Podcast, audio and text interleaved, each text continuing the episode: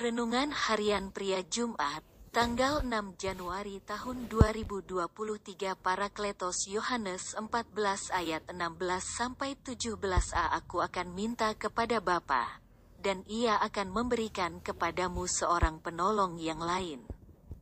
Supaya Ia menyertai kamu selama-lamanya, yaitu Roh kebenaran.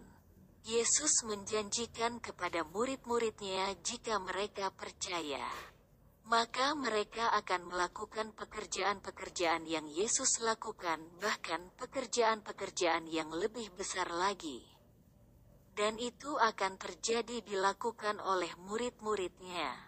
Karena Yesus meminta kepada Bapa agar ia memberikan seorang penolong, yaitu roh kebenaran yang akan menyertai mereka untuk selama-lamanya. Kata penolong di sini dalam bahasa aslinya adalah Parakletos, yang mempunyai arti pembela, penasihat hukum, advokat, pendoa syafaat, pengantara, penghibur, dan penolong. Itulah peran roh kudus yang menyertai murid-muridnya untuk selama-lamanya. Puji Tuhan karena Anda dan saya sudah percaya kepada Yesus. Dan sudah ada roh kudus di dalam kehidupan kita untuk selama-lamanya. Jadi kita pun dapat melakukan pekerjaan-pekerjaan yang Yesus lakukan dan bahkan pekerjaan-pekerjaan yang lebih besar lagi.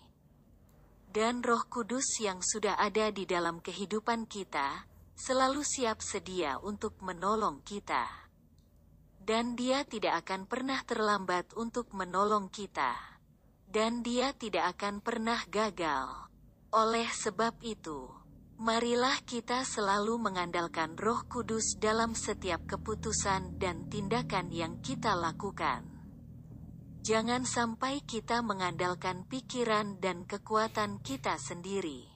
Bersama Roh Kudus, kita akan melakukan perkara-perkara yang besar bagi kemuliaan Tuhan.